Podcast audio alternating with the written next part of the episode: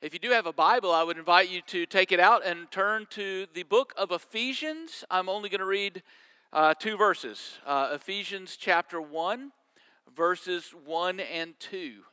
Uh, that's Ephesians chapter 1, verses 1 and 2, where Paul writes these words Paul, an apostle of Christ Jesus by the will of God, to the saints who are in Ephesus and are faithful in Christ Jesus. Grace to you and peace from God our Father and the Lord Jesus Christ. The word of the Lord. Let's pray. Father, we thank you that we do indeed have grace and peace from you and from our Lord Jesus Christ. We pray that we would open our ears and our eyes and our hearts uh, to that message of grace this morning. And we pray that you would meet with us as you promise by the power of your Holy Spirit. In Jesus' name, amen. You know, um, one of the skills that you develop over time as a parent, I actually kind of mark this as a success, a parenting success. Because over time as a parent, if you can determine exactly how it is from each of your children as individuals to elicit a sigh and a groan and an eye roll exactly when you want to, I feel like you've done a pretty good job of getting to know your children. And I feel like that this is something that I've, I've really taken seriously as my role as a parent over the course of all these many years. You know, how to embarrass my children, like right now, uh, for example, uh, or you know how to how to get them to roll their eyes in any situation. You know, for one, it's just a dumb dad joke. You know, he does it every time. Sigh, groan, eye roll. For another, it's just laughing too loud in public. You're like, I'm drawing attention to my uh, my goofiness. You know, somehow. That's a sigh. That's a groan. That's an eye roll. But there's been one thing that I have done over the course of our kids' lives that, even though they're very different, has elicited the same sigh, the same groan, and the same eye roll. And basically, it is this when my kids uh, got old enough, when my oldest son got old enough um, many years ago now, uh, to you know, start going out with his friends on Friday night and on Saturday night to kind of start leaving our house to go out into the world, you know. Um, he would be getting ready. He would try to sneak out the front door, but I would always be, you know, kind of strategically positioned. And I would ask two questions. And the first question would be this What's your name? Sigh, groan, eye roll. Then smart response Jackson. That wasn't actually the question I was asking. So I'd say, No, what's your last name? Sigh, groan, eye roll, Holland. Okay, second question. What does that mean? Sigh, groan, eye roll, act like a Holland. And then he's out the door, you know. I, I, have done this for years, still doing it to this very day. And all three of my children hated it uh, actually. But I'm going to defend this practice on a couple of grounds, and the main ground is that it actually is derived in principle from something that we could actually see in the Bible. Uh, this kind of game, in some senses, that we've been playing over the course of many years in the Holland House is sort of consistent with the message of the book of Ephesians because you can actually broadly break up the entire letter of the Ephesians in two questions. One, who are you? Who are you? That's question number one. Paul spends three chapters answering that question. Second question How are you called to live your life in light of who you are? How are you called to live your life in light of who you are? Paul spends three chapters, four, five, and six, answering that question. That's really it. It's not more complicated than that. So why is Ephesians six chapters long instead of six, you know, sentences long? And the answer to that question is because although the answers are straightforward and, and clear, they are multifaceted in their beauty and in their glory. And because you can get behind those questions and ask some sub questions. Like in my family life, there are some questions that actually lie behind those two questions that I ask. One is this Why do my children go by the name Holland? How'd they get that name? Did they sign up for it? Did they volunteer for it? How did it come to be that they are Hollands? Second, does the name Holland precede or does the name Holland follow their call to live in light of who they are? In other words, are they earning the name of Holland by the way that they live? Or is that the name that was placed upon them and they live in light of it? Big question. Very big difference there. Can they lose the name Holland by not being perfect in their ability to live up to it? Is their continuation in the Holland family contingent upon their actions? Fourth, do they live this life in our family in isolation, or do they live it in the community of our family with the full presence and the full support of their parents and their siblings? in leaning together in what it means for our family to live as our family. Now, see, it's questions like these, if you apply them to our lives in Christ, that really prompt the apostle to write six chapters because you can see each facet of this beauty, of this gospel, of this call to be who we are is glorious and takes some time. So, this morning, in the limited time that I have, I actually just want to point us to the first two verses in Ephesians by way of an introduction. And what I want you to do is to catch just the briefest glimpse, the briefest glimpse this morning of why a former president of Princeton Seminary named uh, John Mackay summarized Ephesians this way. He said, What we have in Paul's letter to the Ephesians is truth that sings. Isn't that awesome? Think about that. What we have in Paul's letter to the Ephesians is truth that sings, it's doctrine set to music. That's beautiful. And so, here is the summary of the letter. Paul's letter to the Ephesians speaks to the incomparable riches of the gospel of the Lord Jesus Christ and how to live in light of the riches of the gospel in a world that is often hostile to the riches of the gospel.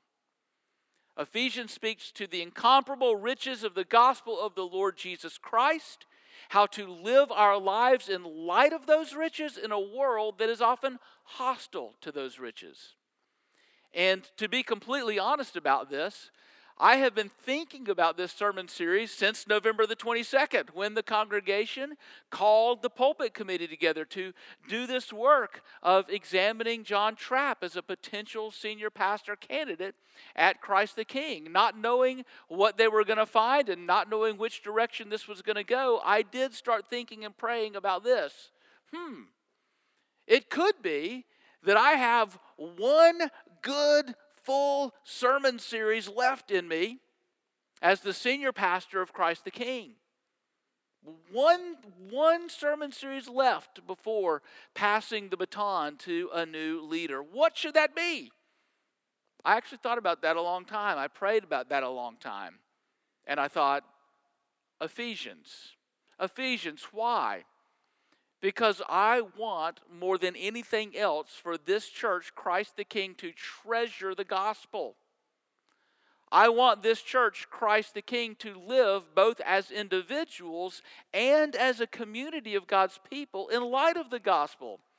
And I want this church fully committed to walking with one another in the way of the gospel, bringing tangible and real community support to one another uh, as we attempt to walk in faithfulness out into the world, in which case you suffer a lot of hardship and a lot of pain and shouldn't have to suffer that pain alone. That's my deepest hope for Christ the King. And all of that and more is addressed in Ephesians. So let's jump in. First, who wrote this letter? The answer is in verse 1 Paul, an apostle of Jesus Christ, by the will of God. Now, as is true of the rest of Ephesians, every single word in this sentence, in this verse, is purposeful and important. So let's unpack it just a little bit. So, first, Paul, an apostle. Apostle is a technical term in the New Testament. It has a particular definition. It's not just a willy nilly term that people assign to themselves or just throw out there haphazardly. An apostle, in the context of the New Testament, is one who is chosen and called and sent to teach, and this is important, this is the important part chosen, called, and sent to teach with the authority of the one who chose and called and sent them. That's an apostle. An apostle does not pre- present their own message, they present the message of the one that chose them, called them, and sent them to proclaim that message.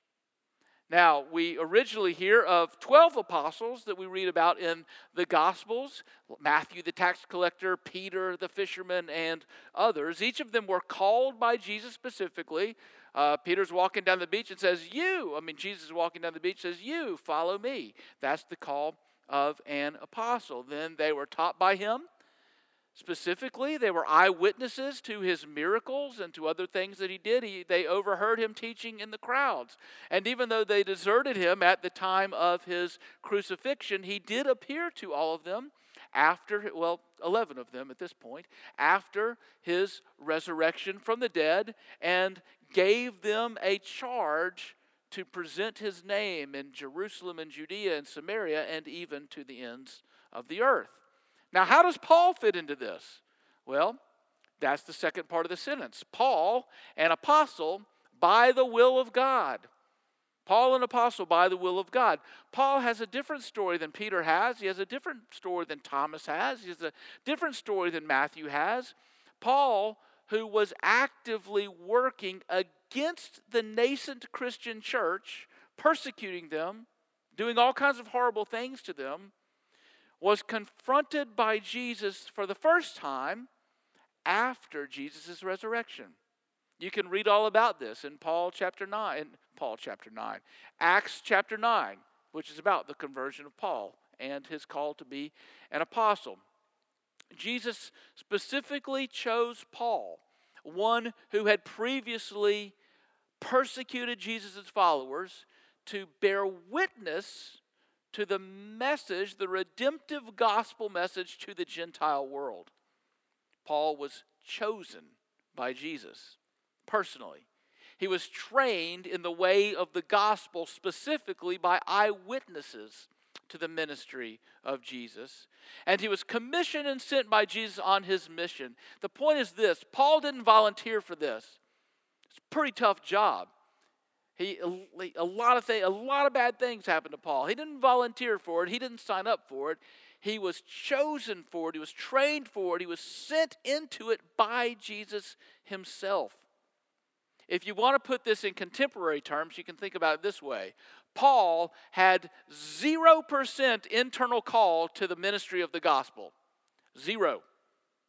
But his external call to the ministry of the gospel is pretty unimpeachable because it was directly by the risen Jesus Christ himself. And this is why this is important. As an apostle, the authority with which Paul writes these words carries the authority of Jesus himself. These are not simply Paul's words. These are the words of Christ to his church that are poured out through the instrument, Jesus' apostolic instrument of the Apostle Paul. And the authority with which Paul writes these words carries the authority of Jesus himself. This is huge. It's huge because there are some gloriously beautiful and encouraging things in Ephesians. Some things that make your heart sing. Some things if you're struggling. Some things that if you're doubting. Some things if you are anxious tether you more to Jesus and bring you great encouragement. But as with the rest of Scripture, there are also some hard words in Paul's letter to the Ephesians. There are some things that are taught in Ephesians that some people don't think are, uh, are particularly relevant in our culture anymore.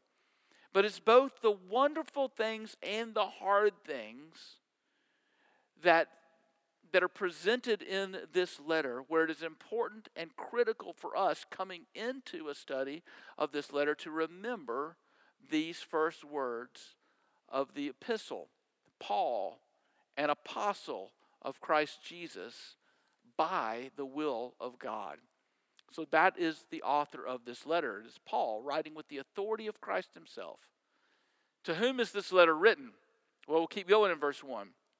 To the saints who are in Ephesus and are faithful in Jesus Christ. Again, tons to unpack here. We don't have time to unpack all of it, but let's scan it just a little bit. First, to the saints.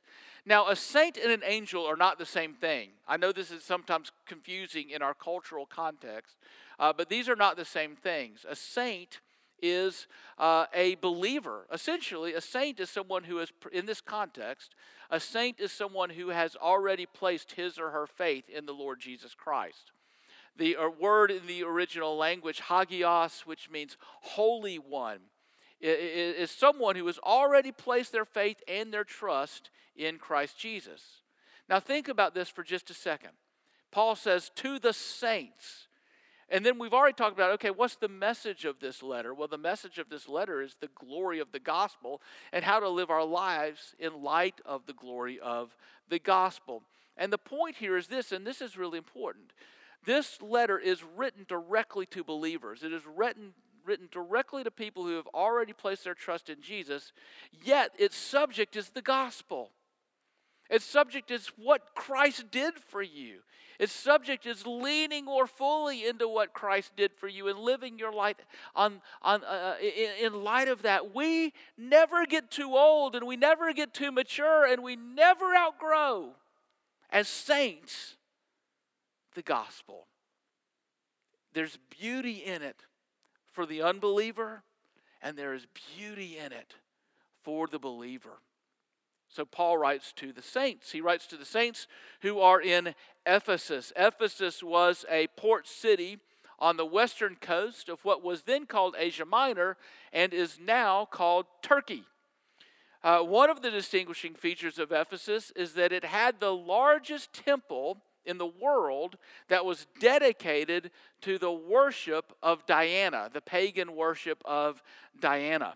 Um, this actually has ramifications for the gospel, and you can read all about it in Acts chapter 19.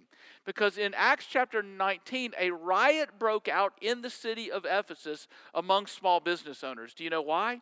It's because there, being the largest temple in the world dedicated to the worship of Diana, the Greek goddess Diana, there was a lot of small business people who made and sold items that were necessary for the worship of Diana. Silversmiths who crafted uh, golden images, uh, people who sold sacrificial kind of things, you know, for that.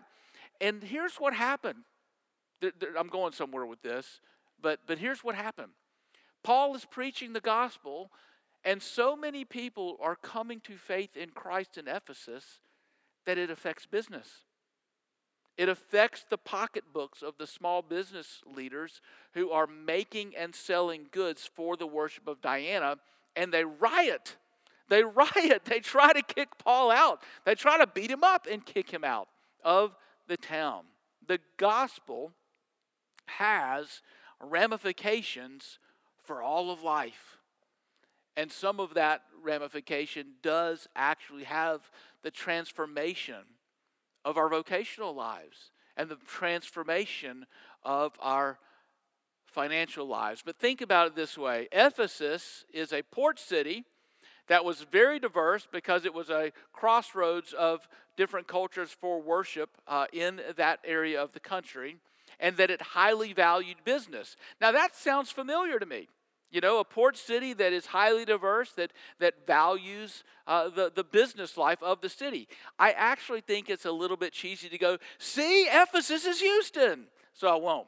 Um, but there are some similarities, right? There are definitely some, some things that we can learn uh, uh, uh, uh about living faithfully in our own city by studying what Paul writes, particularly to the saints who are in Ephesus. And finally, they are faithful in Christ Jesus. Here, Paul hints at the main point of the letter. Followers of Jesus are faithful. Followers of Jesus live their lives in faithfulness to Him in Christ Jesus.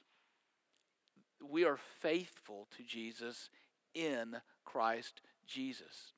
The rest of chapter 1 is all about what it means to be in Christ. It's all about what it means to be united to Christ. It is the glory of the most glorious gospel that it is Christ who both rescues us from our sin, but also keeps us close to Him and does not abandon us. And so, to you, saints here in Houston, who are faithful in Christ Jesus, grace and peace to you from God the Father and the Lord Jesus Christ. You are saved and you are held firm by grace the result of that is peace in the knowledge that nothing can separate you from the love of Christ, the love of God that is in Christ Jesus our Lord. Let's pray. Thank you, Father, for this book. We pray that as we delve into it, we would do it with faithfulness to you, with open eyes and ears and hearts and lives, to be taught and to be shaped by your gospel. In Jesus' name. Amen.